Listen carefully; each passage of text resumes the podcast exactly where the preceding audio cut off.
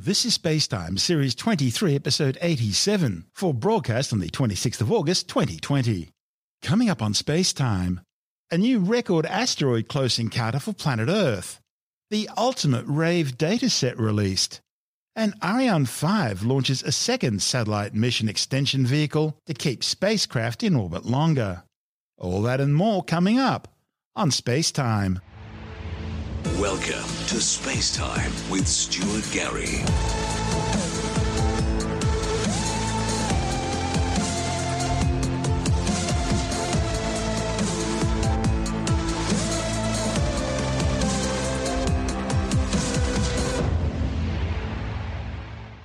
Planet Earth's just had another close encounter with an asteroid, this one the size of a small truck.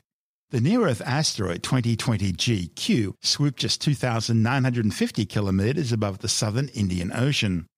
Travelling at around 12.3 kilometres per second, 2020 QG was first detected six hours after its close encounter. The six metre wide space rock, tiny by asteroid standards, was one of several similar events which occur each year. The asteroid was first noticed as a long streak in a wide field camera image taken by the Zwicky Transient Facility. The director of the Center for Near Earth Object Studies, Paul Chodas from NASA's Jet Propulsion Laboratory in Pasadena, California, says estimates suggest there are literally hundreds of millions of small asteroids the size of 2020 QG. But they're extremely hard to find until they get very close to the Earth.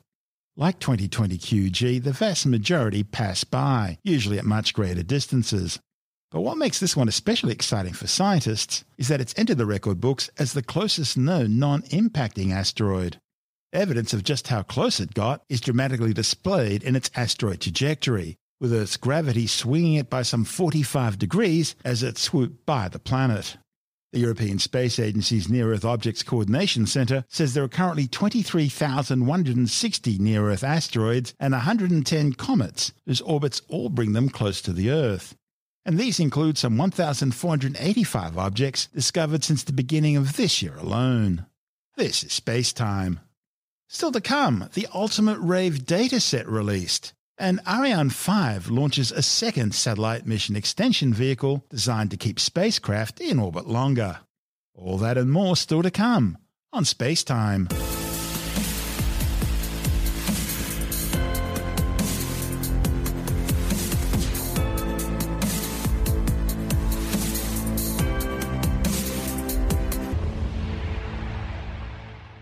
Well, some have called it the ultimate rave, the release of the sixth and final data set from the Radial Velocity Experiment, or RAVE, the largest systematic spectroscopic survey of the motions of stars in the Milky Way galaxy. The massive project has surveyed a representative sample of the stellar population in our neighbourhood, covering a volume of space roughly 15,000 light years across. The collaboration has now published the results for over half a million stellar observations, measuring velocities, temperatures, compositions, and distances. This unique data set enabled scientists to systematically disentangle the structure and evolutionary history of our galaxy. Rave observed the sky for almost every clear night for a decade between 2003 and 2013, using the UK Schmidt telescope at the Siding Spring Observatory in far western New South Wales. It utilised a specially built fibre optical setup to simultaneously take spectra from up to 150 stars in a single observation. RAVE surveyed the stars of the Southern Hemisphere, getting a representative census of the movements and compositions of some 451,783 stars. In all, a total of 518,387 spectroscopic readings were taken, breaking the light from these stars down into elemental spectral lines, providing details on the composition, the temperature, the surface gravity, and the radial velocity or movement of each individual star. The massive multiplexing operation was the largest spectroscopic survey ever undertaken at that time. Now, by comparison, the previous record surveyed was just 14,000 targets.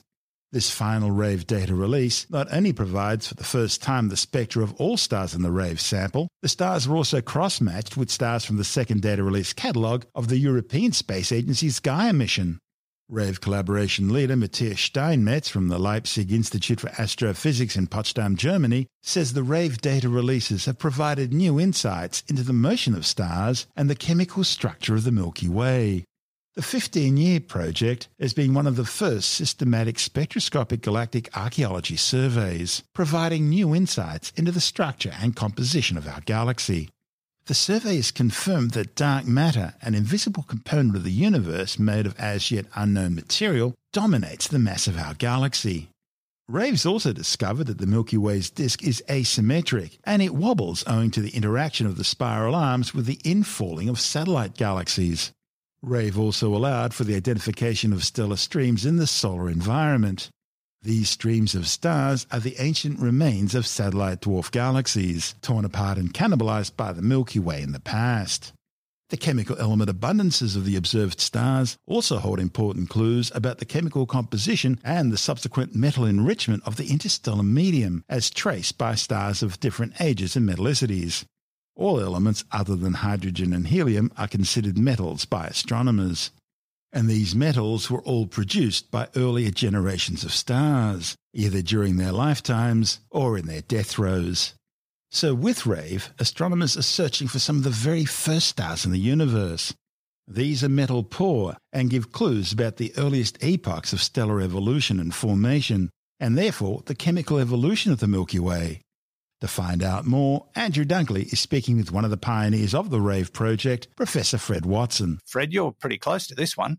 Indeed, yeah. I wasn't actually um, the project scientist. That was the role of one of my colleagues in the University of Ljubljana in Slovenia. His name is Tomasz Zwitter. My job was to be the project manager. So RAVE was actually quite a large consortium of something like 60 scientists from 20 institutions internationally, many of them located in Europe. In fact, it was led by Professor Dr. Matthias Steinmetz, who is head of astrophysics at the Leibniz Institute for Astrophysics in Potsdam in Germany. So, uh, Matthias, Tomasz, and myself were the three what you might call managers of this project, but there was also a board, an executive board, which we're all members of, and then the consortium itself, as I said, 60 scientists. So what is it? It is project which had its inception back in 2003. I remember a meeting on a chilly morning in Cambridge, UK, where we discussed the possibility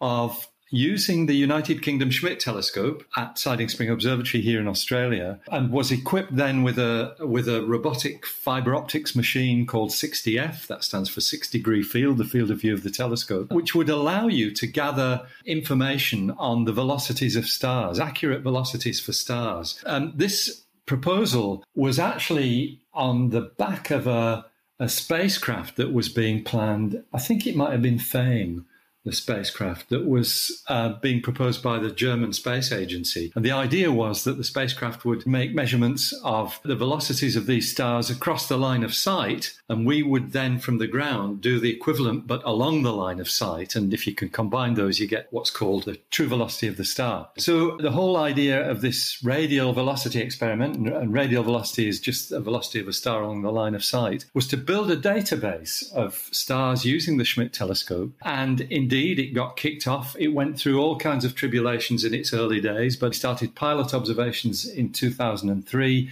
In 2005, the RAVE project became the only project that the UK Schmidt telescope was undertaking. So it was undertaking it throughout the whole year rather than just on selected dates each month. And the project grew. So it actually grew in many ways. You know, the initial idea was to gather velocities of stars. And I might just add, got a vested interest in this, but I'm not boasting about it from any personal point of view. But we did great things, there's no doubt. When we started, the total sum of stellar star radial velocities was about 20,000 that had been gathered for the previous 150 years. And within the first year, we had, I think, more than doubled that. We'd gone to 40 or 50,000. I can't actually remember the number. But it, it, became quite obvious that this was a very effective way of improving our knowledge of the velocities, the motions of stars in the sun's neighborhood in our, in our galaxy. And that's why the project then kind of took off. And basically, we observed for around about 10 years. It was the uh, the final observations were made by somebody called Fred Watson, and I think it was the 4th of April 2013. It was in the wake of the Wambelong fire that nearly took out the observatory. I did some, I think I did four nights of observations in the April of that year just to prove that it wasn't the fire that brought the project to an end. In fact, we essentially ran out of funding. However, in that 10 years, we measured 518,387 spectra, that means the data points, for 451,783 stars. There you go. That's the final number. So the observation stopped in 2013. Seven years later, what is happening is the final, basically, the final uh, catalogue of all these data has been released. That was when we released what was what's called DR6, the sixth data release of the RAVE catalog. And it's the sort of final product. This is the end product of what the uh, survey has been all about. And I'll shut up for a minute so you can ask a question. But when I when I start again, I might just give you some hints in, into what has been discovered from that. Well, that's that was going to be my question because you, have done all this work over such a long period of time, and uh, I, am sure that you've been, been able to, to crunch the data and, and uh, come up with with some revelations. And uh, I, am just looking at um, some of the information that's been released, and uh, you know they're talking about things like how uh, fast a star has to be moving to escape gravitational pull. Um, but I, am quite intrigued by the results confirming that dark matter uh, dominates the mass of our galaxy. I mean, it's it's something we don't know much about, but you've uh, you've been able to confirm that it is a dominant force in in the universe. Yeah, that's right, and certainly in our own galaxy. So what what you're doing is you're you're using the speeds of stars to essentially reveal something about the gravitational field in which they're moving. That's that's basically how you, you, you know it's one of the ways that you can tell what sort of gravitational pull stars are feeling. Uh, and th- sure enough, we get this same result that most of the mass of our galaxy is in is in dark matter.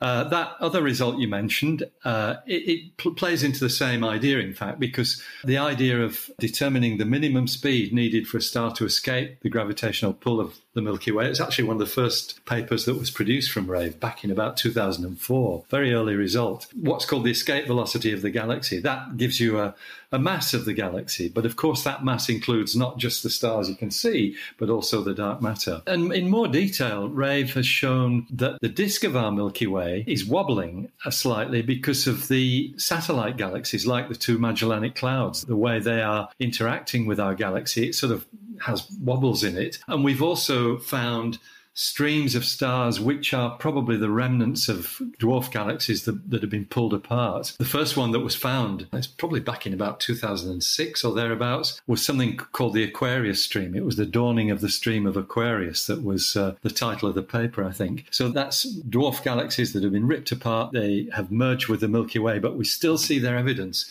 in the movement of the stars. So it was a pretty neat project, I have to say. And let me say that I am very honored to have played a part in it. My role was essentially supervising all the observations. It was a team of half a dozen of us who did the observing. I was managing that group as the astronomer in charge of the observatory, but also as the RAVE project manager. I spent a lot of time worrying about budgets and where money was coming from. I spent a lot of time worrying about the fact that the fibers in our fiber optic machine kept breaking and all, all sorts of stuff. It's why, uh, Andrew, I've got no hair left virtually, that Rave put a big load on my shoulders. But honestly, it was worth every lost hair of it because well over 100 top class scientific articles have come from the Rave project. Uh, and that, you know, that's just a brilliant output. So, yes, it's kind of RIP Rave because this sixth data release really represents the end of the project and the fact that those data are now public. Any of our listeners could go and access them. You've got to go and find them at the uh,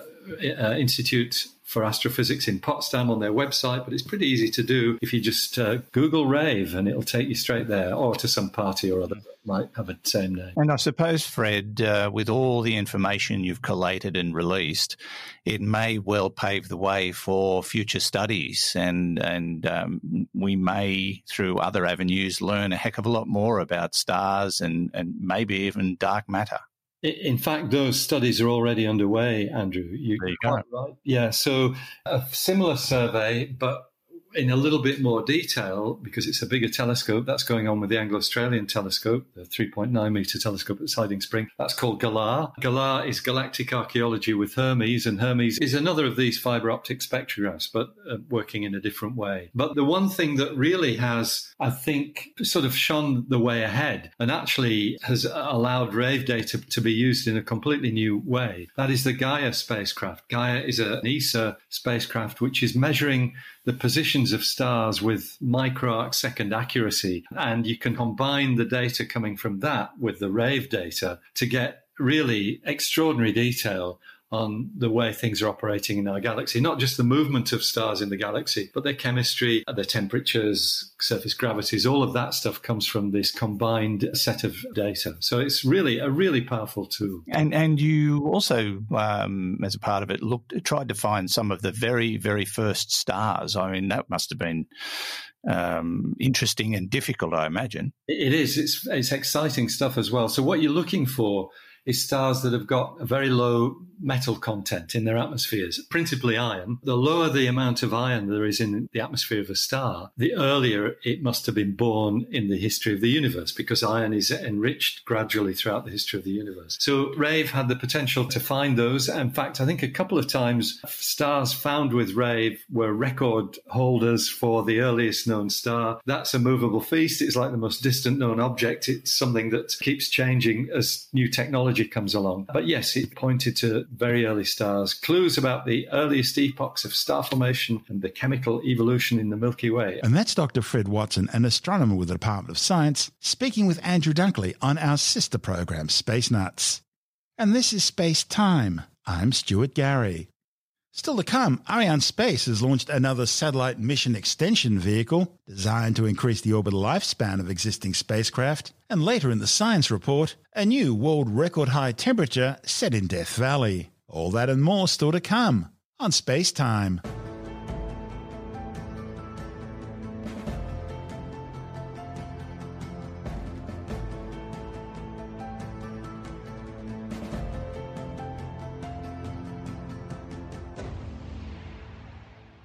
Arianespace has launched a new mission extension vehicle and two new telecommunications satellites into orbit aboard an Ariane 5 rocket. Ariane Space flight VA523 blasted off from the European Space Agency's Kourou spaceport in French Guiana. À tous DDO, attention pour les décomptes finales. 10, 9, 8, 7, 6, 5, 4, 3, 2, 1, top Image Vulcain, image VAP, décollage. La propulsion est nominale. And we are off. Galaxy 30, Mission Extension Vehicle 2, and BSAT 4B have started their journey. He's telling us that the trajectory is normal. And we've broken the sound barrier, Damien. Exactly. We are now traveling faster than the speed of sound, which is equal roughly to 1,200 km per hour, and the speed will continue to increase in the coming seconds. Ariane 5 is blazing a trail across the night skies at the Guiana Space Center, heading out over the Atlantic. Everything's going according to plan. Right now, we are using the boosters to get us away from the gravity of our Earth, aren't we? They're doing all the work. Yes, they are doing most of the job because they provide roughly 90% of the thrust today. It is equivalent to 13 jet engines for each boosters, and their job is really to push us away from ground and to provide sufficient velocity to the launcher. And we need a lot of energy to do that. Each propellant, uh, each booster, sorry, burns two tons of propellant per second. That's an awful lot. He's telling us that everything's going normally. We are now losing the boosters. They have done their job. They've burnt their propellant. We don't need them anymore. The lighter we are, the faster we go. The top of the vehicle, that section containing the satellites, we call it the fairing. What's its job? Its job is to protect the satellites from the outer world. First, at liftoff, because the liftoff generates a lot of noise, so it protects the satellite from this noise. And during the atmospheric flight, it protects the satellite from the friction with the atmosphere which we call the aerothermal flux. Our altitude, we're 100 kilometers above our planet. That means we've crossed the border with space, often known as the Kármán line, getting closer now to being able to eject our fairing because we don't need it anymore, Damien. We're in space. Exactly. The effect of the atmosphere is now very low. The 3,298 kilogram Intelsat Galaxy 30 was released 27 minutes after launch followed seven minutes later by the 2,875 kilogram Intelsat Mission Extension Vehicle MEV-2. MEV-2 will be used for in-orbit satellite servicing, docking with and extending the life of existing geostationary telecommunications satellites. 13 minutes after its deployment, the 3,530 kilogram BSAT 4B telecommunications satellite was also released into its geostationary transfer orbit. This mission's also tested several new technical modifications to the Ariane 5 launch vehicle. These include an onboard autonomous tracking kit called KASSAV, a new vented nose cone design, and new materials for a lighter upper stage and vehicle equipment bay. The vehicle equipment bay is the launch vehicle's brains, housing all its computer systems and avionics. These modifications will continue to be fitted to all the remaining Ariane 5 flights and they'll also be incorporated as standard equipment on the new Ariane 6, Ariane 5's replacement, when it comes into service either at the end of this year or early next. This flight was the 109th mission for the Ariane 5 launch vehicle. This is Space Time.